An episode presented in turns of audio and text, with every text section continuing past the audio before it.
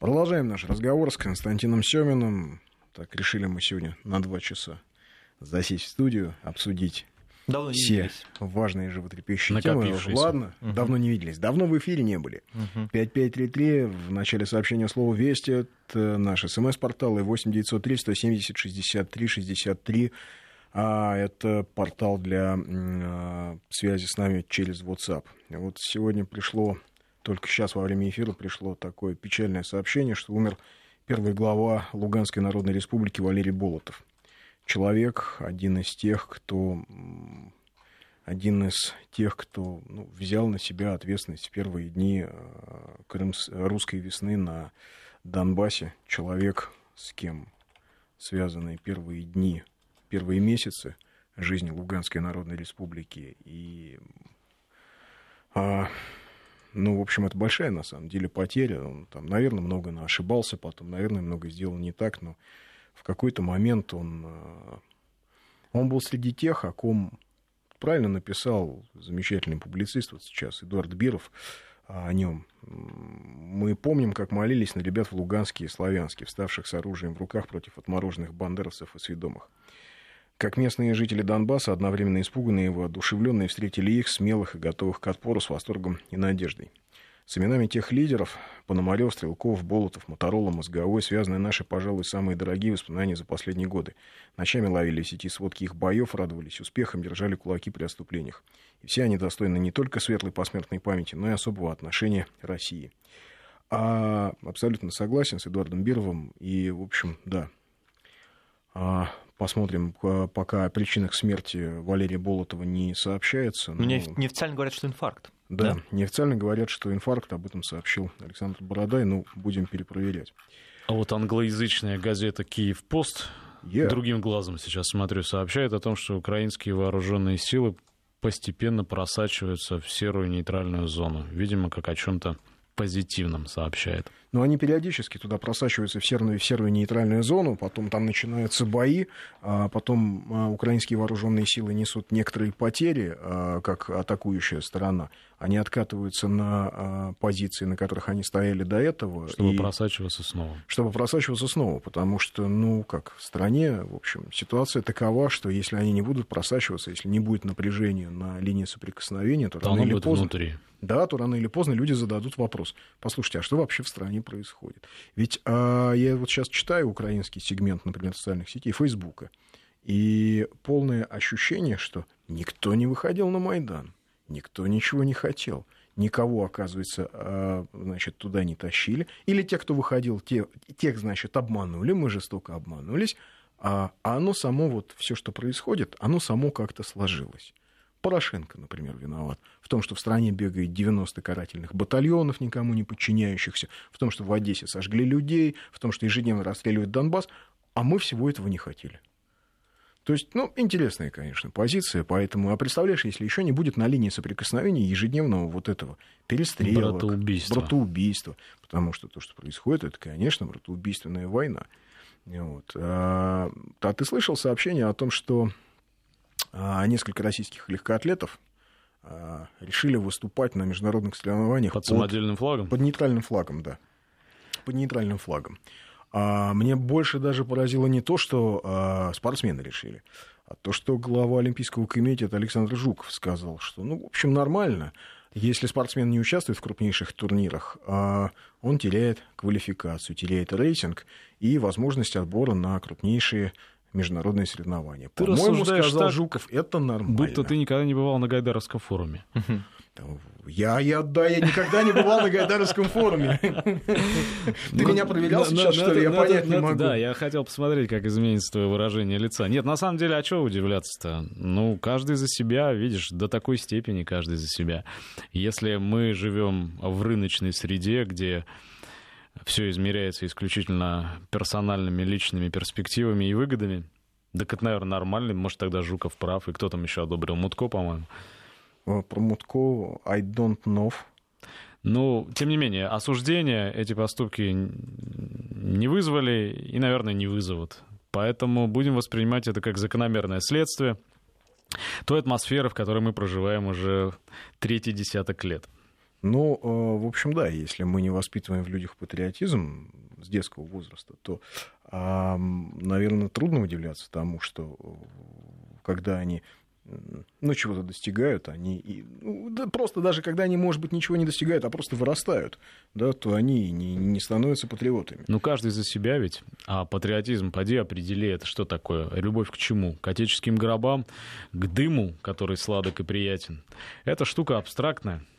У одного такой, а у другого патриотизм в чемодане и переезжает вместе с ним туда, где находится объект его следующей любви. Поэтому здесь имеем ли мы право осуждать этих людей? А вот ты как определяешь патриотизм? По-моему, патриотизм, патриотизм ты знаешь, это, мне, мне, сегодня, мне сегодня есть небольшая, небольшая такая радость, ну. которую я никак не могу скрыть, наверное, от слушателей, от вас.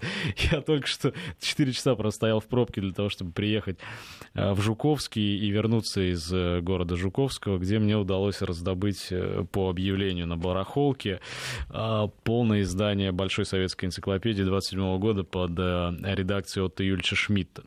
Очень жаль, конечно, что прежним хозяевам не было странным. Это молодые молодые люди, мне было интересно, вот что должно заставить человека избавиться от этого издания, редкого издания, да еще и за, в общем, ничтожные для той по-настоящему всеми нами осознаваемой ценности, которая в этом издании есть, деньги. Но, тем не менее, эм, патриотизм, большая советская энциклопедия, она давала ему вполне конкретное определение. Это не только любовь к своей стране, к своей земле, к, там, к своей культуре, это еще и нетерпимость к угнетателям своей страны, своего народа, как внешним, так и внутренним. Вот это важное дополнение, потому что нам пытаются все время внушить, что внешним да, а внутри все в порядке. Так вот, патриотизм, настоящий искренний патриотизм заключается в нетерпимости к несправедливости и снаружи, и внутри. И вот если это для тебя одинаково важно, то тогда, наверное, мне кажется, здесь не требуется никаких дополнительных уточнений. Наверное, это так. А формиров... других формулировок может быть множество. Знаешь, интересная штука. Это странным образом совпадает вот с э, двумя такими с двумя такими моментами, а, в, связанными с добровольчеством. То есть вот э, в 1875 году, когда на Балканах началось восстание, туда поехали люди воевать на стороне сербов. Ну, вместе с генералом Чернеевым. В 1876 году там собралось огромное количество. 10 тысяч русских добровольцев воевали за сербов, воевали за болгар. Генерал Столетов командовал, русский генерал ну, как бы болгарского происхождения. Столетов воевал за... А, командовал болгарским ополчением уже во время русско-турецкой войны 1877 года. А, так вот, многие из этих людей а, это были, а, ну, немногие, но среди них было немало тех, кто а, относил себя вот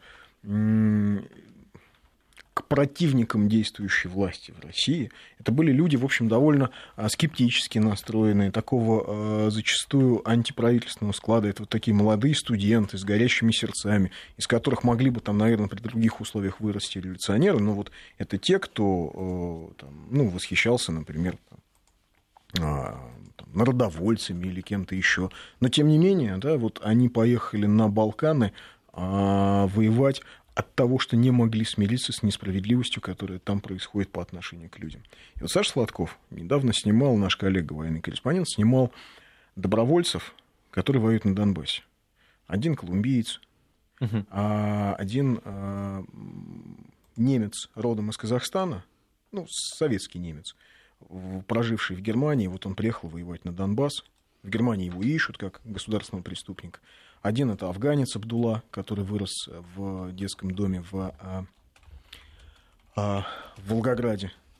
Ну, у него отца убили боевики, его отправили туда, в Советский Союз. Знаешь, что меня поразило? Что они все говорили, все эти люди. Колумбиец, русско-казахстанский немец, а, советский а, а, пуштун, все они говорили о том, что здесь, на Донбассе, они сражаются за справедливость, они сражаются за а, Россию, и они сражаются, и, и все они говорили о том, что, ну, двое, да, а, двое из них говорили, то есть вот, Пуштун и немец, они говорили о том, что мы ведь советские люди, понимаете? И мы не можем терпеть эту несправедливость, мы не можем терпеть, когда ну вот, вот так да, обходятся там с целым народом, там, с городами, города уничтожают.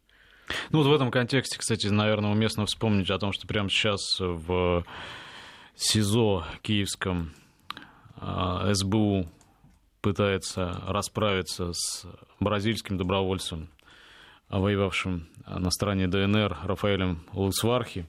Об этом сеть тоже переполнена комментариями, но трудно представить, чем такими комментариями можно облегчить его участь и как ему можно помочь, потому что понятно, что никакого воздействия прямого на киевские власти, уж тем более на СБУ, никакие комментаторы сегодня не имеют. Такова высокая цена за любое добровольчество, которое, которую, которую платят и, наверное, будут платить добровольцы до тех пор, пока несправедливость в мире существует. Но здесь важно ведь и другое помнить. Да?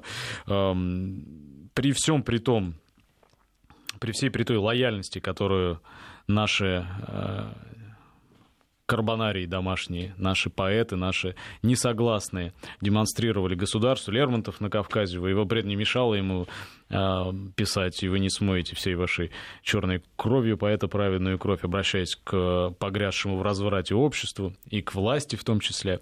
Тем не менее, эта лояльность, она имеет какие-то свои пределы, и все равно борьба за внешнюю справедливость, почему я хотел бы вернуться к этому советскому энциклопедическому определению патриотизма, она неотделима от борьбы за справедливость внутри.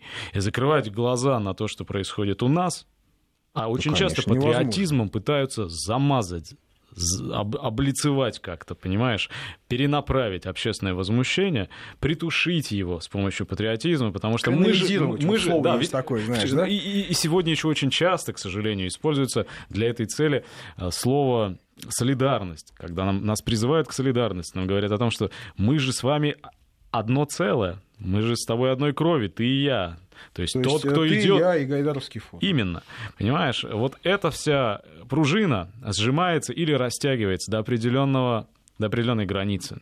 В какой-то момент эта пружина добровольческого терпения, народного терпения, э, готовности закрывать на что-то глаза ради общей для нас всех борьбы с несправедливостью, в какой-то момент эта пружина срывается и ударяет в лоб тому, кто ее зажимает. И очень важно не перекручивать эту пружину, понимаешь, не оправдывать все, что только можно патриотизм.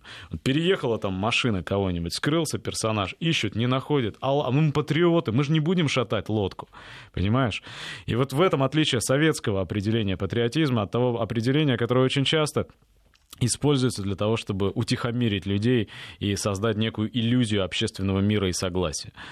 Но, а, понимаешь, иллюзия, ну, ее можно создавать, но люди все равно ведь понимают, что это иллюзия. Вот тебе два случая. Значит, гоняет э, сын вице-президента Лукойла Руслан Шамсуаров на Гелендвагене по Москве. Гоняет несколько часов, по нему не стреляют, он ведет себя безобразно, потом в итоге материт полицейских, отделывается скольки, сколькими-то там часами исправительных работ, а который он так и не отрабатывает. И вроде как у него должны изъять машину, которую у него так и не изъяли. И другой случай. Два музыканта. Ну, безусловно, в общем, с очень странным представлением о том, что, чего можно делать, чего нельзя. А, значит, а, а, он садится, а, а, а, они сели в чайку, угнали чайку, принадлежавшую генпрокуратуре. А, ну, старая чайка, и тоже гоняли по Москве, два этих музыканта.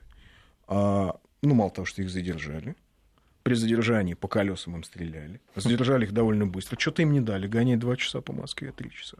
Вот. И сейчас им прокурор попросил вполне реальный срок, который они наверняка получат. Не а повезло а... парням. Вопрос. Только мы с тобой понимаем, что что-то не так в этой истории. Не сходится. Что-то не сходится. Только мы с тобой понимаем, что если справедливость, то она для всех. Мне кажется, что нет. И мне кажется, что и Сергей, и Мария понимают, и многие наши слушатели. А еще знаешь, что понимают? А, мне кажется, очень многие не только понимают, но и помнят. Вот нам, когда говорят про необходимость десоветизации, про необходимость отказаться от советского прошлого, а люди, которые об этом говорят, на Гайдаровском форуме в том числе, они а, не могут понять, что мы ведь очень хорошо какие-то вещи помним. Более того, А чтобы уничтожить эту историческую память, придется уничтожить советские фильмы, советскую литературу. Это ж сколько работы-то? Понятно. Это сколько же... Даже чтобы уничтожить, сколько работы. Так это ж сколько можно организовать и отдать на аутсорс подряды, то все, госзаказы, понимаю. Но вот я читаю с ребенком книжку Николая Носова. А, рассказы. Замечательный советский писатель Николай Носов. Очень простой, очень понятный. Эпизод. А, мальчишки а, едут перед Новым годом за елкой. Как они едут? Сели на электричку. Два пацана, лет там по 11, взяли топорик, и поехали, приехали куда-то за город, в лес, пришли к леснику, он им выписал билет, они пошли рубить эти елки, а потом поехали назад на электричке, по дороге один, значит, к электричке ногу а, подвернул, и вот другой его до электрички дотащил, их люди накормили, напоили в электричке. Ты можешь себе сегодня такое представить, чтобы кто-то отпустил сына 11-летнего за город елочку рубить? С топором. С топором. Можешь? а себе представить, что ни у кого из родителей сегодня сердце не дрогнет, и скажешь, да, конечно, ну, что, садись, поезжай, нормально. Другая ситуация, описанная тем же Николаем Носовым. А, детская литература, в общем, довольно четко отражает действительность э, ту, в которой люди Нас жили. Нас будут изучать по детской литературе, я думаю, потомки, Нас... лет через 200. Былинное сказание. Как бывало. Как бывало, да. да. Былинные сказания о Семене и Медведеве? Не знаю, не думаю, но а, другой эпизод, а, значит, э, три мальчишки, пионеры, едут в деревню к знакомой тетке, ее там нет, они строят шалаш и три дня живут в шалаше на этом участке. И, в общем, без мобильных телефонов никто как-то не... То есть ни, ни у кого из родителей не возникает вопроса, что о детях нужно так волноваться, как волнуется сейчас. И э, огромная многомиллионная страна до сих пор это помнит. А нам говорят, не-не-не-не-не, ребят, все, что было тогда, это плохо, это неправильно. И та система, которая была построена тогда, она, ну, не здоровская. Мы вот вам предложили другую, согласитесь с ней. И защищайте ее, и любите ее как свою. И будьте ее патриотами. Вот да, этом... но при этом, послушай, а, как бы мы ни говорили, а тем не менее люди все равно защищают, безусловно, не систему, но страну и люди а, а, героически погибают за нее. Ты знаешь, я думаю, что достаточно во вспомнить наших летчиков в Сирии. Нет, нет, достаточно вспомнить наших летчиков в Сирии, наших спецназовцев в Сирии, которые там воюют. А, достаточно вспомнить тех людей, которые сегодня работают где-то там в Арктике, на крайнем севере, не знаю, там, что-то строят, там, что-то создают. Ты знаешь, абсолютное большинство из тех людей, которые занимаются таким трудом и рискуют, и жертвуют жизнью, и, по крайней мере, из тех с кем не доводилось общаться, они живут э, памятью, в том числе, о том времени, что мы сейчас обсуждаем. И Советский Союз не перестал быть их родиной. И многим из них кажется, что это далеко не только прошлое ну и, скорее всего, в какой-то момент будущее, которое снова произойдет, снова случится. Поэтому это разные, разные понимания Родины, разные понимания патриотизма, но я думаю, что они абсолютно точно не совпадают у тех людей, которые рискуют жизнью, и у тех людей, которые рискуют чужими жизнями, разворачиваясь где-нибудь через две сплошные в центре Москвы. Это совершенно разные представления. И вот объединить этих людей, как ты можешь их объединить? Они один народ, они вместе, или все-таки существует что-то, что отличает плохих людей от хороших, а хороших да, никак плохих? ты не можешь объединить, потому что вот даже буквально там на прошлой неделе, да, а, была эта видеозапись опубликована о том, что, значит, некий полицейский московский там а, а, устроил свадьбу такую с, ну, как с заездами, значит, по, там, вдоль и поперек, с движением задом наперед по полосе. Значит, сын какого-то предпринимателя вот из Подмосковья, э, дагестанец. И вот, вот он так живет вот так вот, да, угу. как, как, как считает нужным. Красиво. Красиво. И э, э, ребята, э, которые делали сюжет, они абсолютно справедливо вопросы о его поведении задавали э, э, ребятам с того же Северного Кавказа. Один тренер, который бесплатно детей тренирует другой, значит, там э, тоже там чем-то таким созидательным занимается. Даже эти люди, которые выросли в одной среде, вроде бы, да, там, ну, там, в одной республике, в одном регионе, даже они по-разному смотрят на жизнь. То есть один считает, что так можно себя вести, а другой считает, что а, вот тот позорит либо и его, вырван... и республику, и регион. Но ведь если он рос в Москве, он был вырван из вот этого патриархального круга. Ничего подобного. Как правило, это развращает. Ничего подобного. Много раз мы это видели. Ничего Нет? подобного. Кстати, вот тоже по поводу Николая Носова человек пишет, а помните Мишкину кашу? Да, тоже помним. Мама уехала. Классический рассказ Николая Носова. Мама уехала с дачи, двоих пацанов оставила там. Сказала, если что, зайдите к соседке. То есть ни у кого не возник вопрос, что так делать нельзя, что это может быть опасно. Вот. А по поводу патриотизма, кстати, вот Анна нам пишет. А, Россия не смогла защитить своих спортсменов, это то, с чего мы начали, имеют право, но имеет, имеется в виду, что имеют право выступать э, под нейтральным флагом. Ну, конечно, спортсмен ведь это способ зарабатывать деньги, в принципе. Ну да. А раз же... Э, контракт со стороны России не выполнен, то почему с другой стороны он должен выполняться?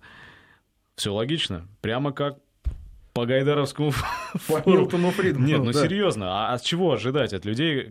Мы создали такие установки. Эти установки, они, это не какие-то 10 там скрижали, не какие-то заповеди, которые кем-то надиктованы, мы обязаны по ним жить. Это производное от экономических отношений. Можно сколько угодно уповать на то, что у нас будут воспроизводиться герои, что у нас будут воспроизводиться люди, которые бескорыстно всем жертвуют ради других, с каждым днем их будет становиться все меньше. Потому что те герои, о которых говоришь ты, в том числе те добровольцы на Донбассе, это инерция рассказов Носова, понимаешь? Это инерция того воспитания, которое еще осталось и продолжает действовать. Это а новое воспитание, Гайдара, а да, новое воспитание приходит и вступает в свои права. И новое воспитание будет создавать новых людей, которые будут... Они не будут понимать, почему, если контракт по отношению к ним со стороны страны не выполнен, они должны таскать за собой, как э, в фильме одном, который мы снимали, выразился э, Сергей Адамович Ковалев, какую-то тряпку цветную. С какой стати? Тебе заплатили за это? Нет. Почему? Попробуй сформулировать, в чем он не прав. Попробуй урезонить его взывать к его совести, это бесполезно, ну, потому что да, отношения в системе сугубо рыночные. сегодняшних, э, как это сказать, э, сегодняшних ценностей, сегодняшних смыслов, конечно, он абсолютно прав. А чего нет? Чего он не так сделал? Ну, нет, если бы ему заплатили, чтобы он не выступал э, под нейтральным флагом, ну тогда можно было бы, наверное, говорить, чтобы он не выступал. Но ему же не предложили деньги за то, компенсацию за то, что он не выступает. Понимаешь, главная России. претензия, которую советскому э, периоду и вообще всей этой тоталитарной кровавой эпохи предъявляют, это то, что э, интересы личности всегда находились ниже интересов общественных. Общество было первичным, а индивидуальные свободы и потребности – всегда отодвигались на второй вот план. На мы живем сегодня... ноте мы сейчас прервемся на новости и через две минуты вернемся в студию. Продолжаем разговор с Константином Семиным по поводу патриотизма. И вот нам пишут, давайте воспитывать наших детей, пишет Максим. Давайте воспитывать. А кто это должен сделать? Это должна быть какая-то отмашка государственная. То есть должен выйти, я не знаю, там министр образования или глава государства и сказать, товарищи, воспитывайте ваших детей правильно, перестаньте воспитывать их неправильно, перестаньте показывать им идиотские американские фильмы и, не знаю, и вводить их эм, по торговым центрам. А родители тебе скажут, «А музеев. а какие показывают? Послушайте, а где детей, есть не американские? Детей воспитывают, чтобы они выживали в той среде, которая создалась. Вот какая среда, такие, такое воспитание, чтобы, да, они должны быть жизнеспособны же, наши дети. Но Или тогда как? мы кому значит, должны предъявлять претензии? Я, ну, я не знаю. Мы должны думаю, кому да. предъявлять претензии? Мы должны опять отправить наши претензии организаторам Гайдаровского форума. Да нет, я думаю, что основные претензии э, предъявляются себе. То есть ты хочешь, чтобы твой ребенок понимал, что такое Родина, значит, веди его не в торговый центр погулять и потусоваться, возьми его за руку и отвези в деревню Петрищева. И расскажи ему, а как здесь сражалась и умерла Зоя Космодемьянская. И почему для него или для нее сегодня важно понимать, а, что жизнь и смерть Зои Космодемьянской имеет к нему непосредственное отношение. Все это начинается не с указов государства, а с твоего собственного устройства головы. Кстати, вот про спортсменов. А, насчет спортсменов, пожалуй, не все однозначно. Дома сидели бы через год-два они чемпионы когда-то наверняка станут нигде, и, никем. И где польза России? Так, может, форму сохранят и чемпионский соревновательный тонус. Хотя осады, конечно, есть, но тут нас изначально в угол загнали. Вернее, надеюсь, почти загнали. Осуждать спортсменов не нужно. Больше вопросов к чему? К чинушам. Или вот сообщение. Если будет выступать под нейтральным флагом, а все равно он наш спортсмен, ему же надо реализоваться. И правильно, если страна не может постоять за своих людей, что им делать? Слушайте, а вот тому мужику из Белоруссии, который вытащил наш флаг в Бразилии, ему не нужно было реализоваться? Он ничем не рисковал, там, ничего потерять не мог. Я не знаю, это, наверное, тоже вопрос выбора. Осуждать кого-то, у людей это профессия. Неучастие, наверное, означает крест на карьере. Ну, кто мы такие, чтобы осуждать? И, наверное, справедливо переадресовывать эти претензии, в том числе и государству, которое организовало спорт именно таким образом. У нас же и там правят законы рыночной экономики вовсю. И там тоже каждый за себя, каждая спортивная федерация в большей степени заботится о рентабельности, чем о э, действительно престиже страны или спортивных результатах. Но в то же время наряду с рентабельностью, попутно, необходимо иногда отстаивать и честь государства. Да и компромисса между этими двумя надобностями, двумя этими задачами, к сожалению, достигнуть все сложнее и сложнее. Ну вот, наверное, с рыночной точки зрения нужно посочувствовать тому, что так случилось, и пожелать ребятам адаптироваться к ситуации и как-нибудь мытьем или катанием ее преодолеть. Но для государства, ну, вы можете себе представить что-нибудь подобное в другой стране, с которой мы пытаемся себя, пытаемся себя равнять. С Китаем, с теми же Соединенными Штатами такой фокус мог бы пройти, чтобы китайские э, спортсмены представляли свою страну под каким-нибудь другим флагом временно. Ну, ну, слушай, в конце концов, у нас и, допустим, в армии не все идеально, не все стилильно. Можно себе представить, чтобы, скажем, наши военные в Сирии э, выступали под нейтральным флагом? Ну, вот, ну, там, мало ли, вот им не согласны они с какой-то политической повесткой, или там, ну, то есть, а я-то, вот, помнишь, в советской э, системе ценностей, системе координат было все понятно. Ты там выступаешь не потому, что ты такой молодец, а потому, что за тобой страна. Ну, тут, правда, другой момент. Страна действительно за тобой была. Да, она кому принадлежала? Она принадлежала в том числе и тебе, и каждый это осознавал, в том числе Зоя Космодемьянская, идя на смерть в деревне Петрищево, в которой сегодня не осталось практически следов жизни, и колхозы вокруг деревни практически полностью уничтожены или приватизированы. Там, где работало несколько тысяч человек, сегодня, дай бог, 100 или 200. Ну, вот она почва, на которой может что-нибудь произрасти. Вот что произрастает, то произрастает. Я думаю, что здесь обе точки зрения справедливы. С одной стороны, прав Сергей, который говорит, что среда определяет, а с другой стороны, прав и ты, что, ну, от тебя зависит не меньше. Ты сейчас прям как Улюкаев говоришь, когда Yep. его спросили, сколько будет, а, по, по, ну, будет ли доллар а, дорожать, и он сказал 50 на 50. Прогнозирую 50 на 50. Это же есть та самая проклятая диалектика, которая с одной стороны и с другой стороны. Ничто нельзя отменить, ни бытие, ни сознание. По Поэтому... поводу детской литературы нам пишут. Да. Детская литература дореволюционная, да, революционная. Чем она хуже Носова или Гайдар? Да ничем не хуже. Кто сказал, что хуже? Просто мы использовали, сейчас говорили о книгах э, э, Носова как о тех книгах, которые создавали, ну, во-первых, по ним можно изучать, что, в общем, э, было в стране. А что касается смыслов, помнишь гайдаровский рассказ «Горячий камень»? Да, про то, как мальчик Ивашка, значит, э, узнал там про колхозного сторожа, сначала поругался с ним там, а потом узнал, что сторож это был хромой и на один глаз кривой, и он принес ему горячий камень, который можно разбить и начать жизнь заново. А сторож ему и говорит, что ногу мне сломали бревном на баррикадах, а лицо мне рассекли шашкой, когда мы сражались за нашу страну. И, в общем, вот была бы мне а, э, предложена другая жизнь, я бы был счастлив прожить ее вот так же как я ее прожил. А, Какая гармония с собой, да? А, это не гармония с собой, это а, смысл, чего ради ты живешь. Не ради насыщения. А если у тебя ради... смысл отнят, тогда ты будешь жить исключительно ради насыщения. А, ради ну, удовлетворения да. биологических потребностей. Кто виноват в том, что смысла нет? Ох, боюсь повторить то, что уже не раз сегодня говорил. Поэтому давайте чего-нибудь посвежее. Что там? Трамп с э, Терезой Мэй вышли на пресс-конференцию, отменили санкции. Говорят, не отменили. Не, не отменили. Так что мы, да... Я думаю, что и не отменят. До светлого будущего-то э, мы пока нет. До светлого капиталистического будущего пока не, не дожили. Вопрос. А сегодня, а чем сегодня нынешним детям гордиться? Нынешние примеры. Ну, собственно, мы как-то говорили здесь о героях нашего да, времени, да, о том, что их много, а, и о том, что есть кем гордиться. А, вот не уверен я, что сейчас надо еще раз перечислять, но... Ну, а... во-первых, необходимо, мне кажется, помнить о том, что и за твоей спиной было что-то, и из в прошлом немало есть поводов для того, чтобы гордиться, даже если ты сам ничего не совершил.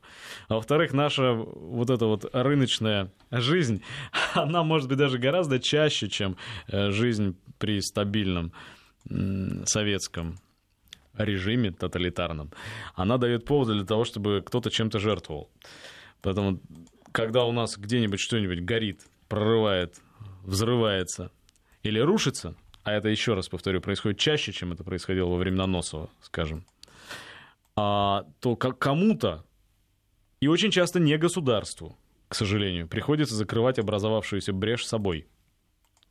И поэтому поводов для героизма у нас, к сожалению, для проявления меньше не становится. И, и желающих проявлять героизм, слава богу, меньше не становится. Поэтому кем гордиться найти можно. Достаточно широко раскрытыми глазами смотреть по сторонам. Вот сегодня в новостях очередная история, да, она практически каждый день такая история происходит, просто мы слышим в эфире другие истории, мы рассуждаем о другом и обсуждаем другое. Если не терять вот этой чуткости и внимательности к отношению, в отношении к тому, что вокруг тебя происходит, то герои никуда не делись. Вопрос лишь в том, на каких ролях они в нашей жизни. Вот ну, это то, что мы обсуждаем. Мы вообще э, перед Новым годом здесь с Русланом Асташко как-то общались с политологом. И мы э, говорили о том, что вот последние два года это было такое время возвращения героев. То есть время, когда мы а, снова начали их замечать, снова начали отдавать им должное героям в нашей жизни. И, скажем, лет 5-6 назад э, Бельжо мог бы спокойно плясать на костях Зои Космодемьянской и продолжать плевать на ее могилу. А сегодня он по инерции сделал то же самое и вдруг получил совершенно неожиданную для себя реакцию. И с моей точки зрения, несмотря на очень многие вещи, которые там, мы замечаем и мы им не аплодируем, но а, мы а, не должны ну, отдать должное тому, что да, какие-то сдвиги в сознании происходят. И это сдвиги в правильную сторону. Ну, вот даже эта история с Бельжо для меня, в общем, очень показательная. Но, тем не менее, чтобы они были постоянные сдвиги, чтобы это стало нормой, а, то, конечно, надо начинать все-таки работать с детьми. И я, я не знаю, вот насколько получится у Васильевой то, о чем она говорит, вернуть традиции советской школы сегодняшнюю российскую школу. Ну, для начала хотя бы дежурство по классу вернуть, да, чтобы полы мыть научились. А, но мне кажется, что это один из важнейших шагов потому что, ну, а иначе, как, иначе чего ради мы сегодня будем что-то делать, если завтра придут те, кто, те, кто а, а, не то, что будет думать, выступать ему под нейтральным флагом или не выступать. Если он сразу будет понимать, что ему вообще надо сразу выступать, скажем, под флагом Китая, США или кого-нибудь да еще. флаги это все второстепенно. Это, это не имеет как значения. это тряпка, цветная тряпка? Цветная тряпка.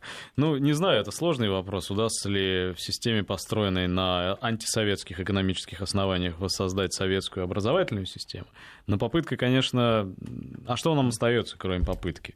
Потому что распад образования, деградация нашей школы, они, конечно, уже очевидны всем и превратились, ну, мы не раз об этом с тобой в программах говорили, превратились в настоящую угрозу национальной безопасности. Потому что состояние душ и умов это и есть национальная безопасность. И то, что у человека в сознании рано или поздно оказывается вокруг него. Поэтому, ну, ну вот можно ли это сделать косметическими способами? Можно ли остановить тот вращающийся и ускоряющийся маховик либеральных реформ в образовании? Это вопрос тяжелый. Вопрос тяжелый. Мы сейчас работаем над э, фильмом о том, что происходит у нас со школой и начальной, и средней, и высшей. И, конечно, поводов для оптимизма не очень много, но людей, которые героически продолжают сопротивляться этой, этой деградации, которые собой закрывают те самые бреши, мне кажется, меньше не стало. Наоборот, они понимают сейчас, что если раньше можно было о том, что творится, молчать, то сейчас уже молчать нет никакой возможности. А это учителя а молодые или это учителя еще А это той? все учителя, и, и молодые, и не очень молодые. Конечно, пассивное большинство существует, но, да, но сейчас все больше людей, которые, на погоду которые... И вернемся в студию. Продолжаем разговор с Константином Семиным. Так вот, ты начал говорить по поводу учителей, по поводу того, что подвижников среди педагогов очень много, и это люди, которые в общем, не собой зарабатывают деньги. Не зарабатывают. Ну, ты знаешь, Хотя вот их нет. В этом смысле а, я Денег. вот... Э, да, нет, но я в этом смысле э, согласен просто с тем, что э, Дмитрий Анатольевич Медведев выразил довольно неуклюже, но мне кажется, что он имел в виду, что в принципе профессия педагога это в первую очередь не деньги. Не к тому, что я не к тому, что педагогам платить не надо. Надо. Ну, и много надо. Ты знаешь, дело даже не в том, что педагогам надо платить. Многие из них э, всю жизнь жертвуют и готовы продолжать жертвовать дальше, но вот та вопиющая несправедливость, которая окружает их труд, э, та бессмысленность, которой их труд оборачивается очень часто, в связи с тем, что их перегружают какими-то совершенно непонятными а, поручениями, обязательствами, превращают образование в услугу, а они уже не знания дают, а компетенции, они обязаны заполнять какое-то гигантское количество бумаг, и их работа, по большому счету, девальвируется. Но это я не хочу погружаться сейчас, а, очень глубоко уходить в это. Но, а, тем не менее, они есть, и они понимают, что это тот, на самом деле, самый важный рубеж обороны, который сдавать ни в коем случае нельзя, потому что если он будет сдан, то тогда действительно удастся воспитать этого нового человека, ту самую молодую шпану, которая уже нас уже уверен, во, уверен, во, во многом стерли а вот ты уверен, что он не сдан? Потому что я, э, когда общаюсь э, на разных мероприятиях с молодыми э, студентами, эм, ну, вот, это студенты не самых последних вузов, но они правда ничего не знают. Знаешь, тут очень трудно определить даже, что опаснее. То, что они не знают... Ну, слушай, мы же с тобой были на... А, на форуме смыслов. На территории да. смыслов. Да, но тут, тут трудно определить, что опаснее. Вот те вопросы, которые мы слышали там от людей, может быть, чуть-чуть заблудившихся в вопросах истории или морали, или в каких-то гуманитарных дисциплинах. Или, например, а, что может означать развал профессионально-технического образования а там настоящая катастрофа происходит а сейчас. Нет. А это, это а те люди, которые, которые завтра, от которых завтра зависит функционирование систем поддержания жизни. Понимаешь, когда садишься в самолет, хорошо сегодня, а как будет через пять лет? Кто поведет самолет? Человек, который получил какое образование, на какой технике он готовился? Когда с тобой случится, не дай бог, беда, кто будет оперировать? Кто будет стоять в палате со скальпелем в руках? Как будет подготовлен этот человек? Кем воспитан? Какие у него в голове будут ценности? Понимаешь, это даже это, это, это не менее, а может быть и более важно, чем вопросы морали, нравственности, истории и всего остального. А линия на уничтожение технического образования все вот эти реформаторские годы проводится совершенно точно и определенно. Технического и профессионально-технического образования. И это очень страшно. И есть люди по-прежнему, которые это осознают, и они понимают, что за ними открывается пропасть. Они вот те самые последние защитники знаний, оставленных нам советской цивилизацией, которые еще готовы, которые еще могут, которые еще в состоянии кому-то это передать. Но никто не приходит для того, чтобы принять у них эту эстафетную палочку. И тут два варианта. Либо, опять же, пытаться это ретушировать, каким-то образом замазывать, ссылаться на патриотизм всеспасительный, которым у нас, мне кажется, красят все что угодно, о чем говорить неудобно. Либо все-таки говорить об этом вслух и говорить об этом громко, как бы это неприятно и трагично ни было. Я считаю, что здесь выбор очевиден. Об этом необходимо говорить, и каждый, кто сталкивается со школой сегодня, неважно, начальной, высшей или средней, мне кажется, это понимает. Но а, то, что сейчас собираются делать с высшим образованием, ну, для начала с высшими. Вот я а, вижу там очень важный шаг министра, а, что меняют, поменяли руководство педагогического университета МПГУ. То есть поменя... пытаются навести порядок а, в той области, где готовят, собственно, тех, кто будет учить. Да, это правильно, и это не единственный шаг, который, наверное, следовало бы приветствовать. Но вопрос остается, насколько этого достаточно. Можно ли... Мы не с одним академиком уже записали или профессором интервью, и каждый второй задает вопрос, а можно ли восстановить образование в экономике, которые, предположим, не нужны просто потому, что нет таких отраслей, потому что они уничтожены, потому что машиностроение угроблено. Можно ли восстановить физическое, там, физико-техническое образование? Можно ли не утратить математическое образование? Можно, если на матмех МГУ приходят люди там, на, на факультет программы, там, информатики, програ... которые не умеют составить элементарные программы, если экзамен по информатике до сих пор сейчас в нашей стране ЕГЭ по информатике сдается без использования компьютеров. То Я уж молчу по... о том, что такое ЕГЭ вообще. Мы некоторое время назад вступились очень горячо за Александра Владимировича Иванова, доцента э, зав. кафедры геометрии и топологии Петрозаводского государственного университета, который является одним из самых последовательных и убедительных критиков самой системы единого государственного экзамена. И нам, мне кажется, не без нашего участия удалось отстоять эту кафедру э, осенью прошлого года. Однако вот на днях буквально я разговаривал с этими людьми, и выясняется, что контракты им будут, скорее всего, не продлены и в августе следующего года кафедра прекратит свое существование. Но это означает даже не то, что кафедре самой досталось за ее критику ЕГЭ, а то, что в стране вообще исчезают кафедры как таковые, их упраздняют, реформирование продолжается. То есть есть попытка остановить эту деградацию со стороны там, министра и некоторых других людей, которые рядом с, с ней находятся. Но инерция запущенного тогда предыдущими нашими министрами процесса, она действует по-прежнему. Кстати, очень многие воспринимают министра как некое враждебное народное тело в этой системе, уже отстроенной под ну, конечно, новую баллонскую систему. Они, они говорят, мы дождемся, пока Васильева уйдет, и все будет по-прежнему. Они говорят об этом прямо. Есть очень много людей, которые хотели бы до конца распродать. Сдел... Образование это рынок, на самом деле. Это гигантский рынок. И ты знаешь, наверное, что и в Европе, и в Соединенных Штатах это э, очень емкий, очень эм, востребованный рынок, на котором крутятся миллиарды, иногда даже триллионы долларов. Опять же, кто начал приватизировать прям вот очень жестко американское образование? А, Фридман. То есть это Во прям... всем виноват Фридман. Нет, Ты не боишься, что тебя я, нет, в чем-нибудь заподозрят? Слушайте, это был совершенно известный факт, когда после урагана Катрина он сказал, что ураган это, с одной стороны, трагедия, с другой стороны, это открывает перед нами массу новых возможностей.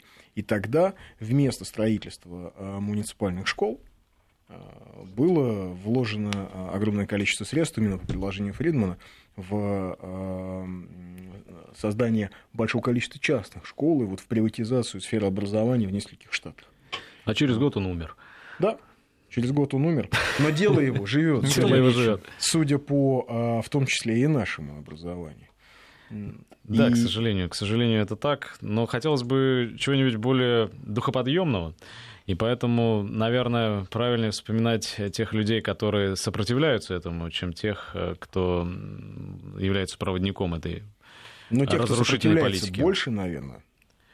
Сложно сказать. Их не всегда слышно, не всегда заметно. К сожалению, вот это правило, это боязнь круговой поруки, это коллективное соглашательство, когда если ты открыл рот, ты обязательно, скорее всего, пострадаешь. Это все действует. Все наши родовые пороки, они никуда не делись. И для того, чтобы в полный рост и с открытым забралом критиковать все вот эти ужасы образовательные. Необходимо мужество, необходим тоже в каком-то смысле героизм, хотя этих людей сразу же называют никуда бы мы не приезжали, если ты высказался, если ты возвысил голос против, то, скорее всего, ты пострадаешь за это, скорее всего, как-то это отразится на твоем положении, на твоей работе, на твоем трудовом договоре, на твоей семье, на твоих близких. Так что вот смотри, кафедра уничтожается вот э, в Петрозаводске. Петрозаводске кафедра геометрии и топологии. И топологии. То есть это карты в том числе, правильно? Ну, нет, это в первую очередь э, математическое мышление, математическое которое мышление, да, уничтожается но... не только в Петрозаводске. Это да. А, но вот смотри, эм, то есть предполагается, что... А, мне просто послушалось топографии. То есть предполагается, что в стране математики, ну, в общем, наверное, не будут нужны. Ну, это общая формулировка, а если переводить ее на язык конкретики, то математики, физики не нужны экономики первую вот очередь. Я об этом и говорю. Нет, предполагается, что нет мы не промышленности, которая была бы... Там, не знаю, нам, нам не нужна ни, ни академическая наука, нам нужна, не нужна и э, наука прикладная, потому что твои разработки, где ты их будешь реализовывать, куда ты их будешь внедрять, сколько произведено самолетов в нашей стране, и сколько произведено их за то же время в Европе, там, э, каким-нибудь э, европейским аэрокосмическим агентством или американским Боингом сколько произведено, и так везде, понимаешь? То есть мы протягиваем ножки по одежке, если сокращается реальное производство, если отмирают целые отрасли, а это происходит в силу обсуждавшихся нами сегодня причин.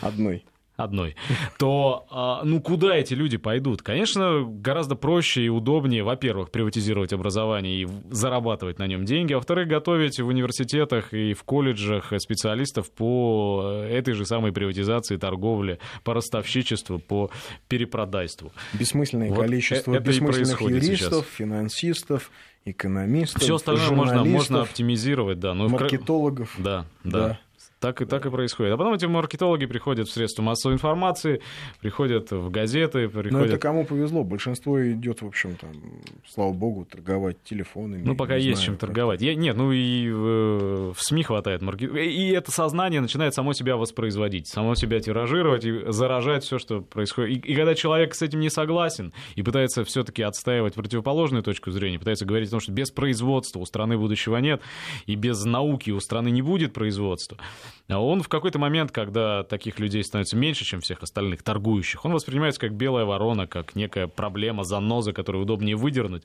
чем э, разговаривать с этим человеком по существу. Да, мы на этом должны заканчивать. В гостях у нас был Константин Семин. Это был «Медвежий угол», и я думаю, услышимся через неделю. Как пойдет. Ну, надеюсь, да. что теперь пойдет все вполне по, а, До свидания. по, по графику. До свидания. До свидания.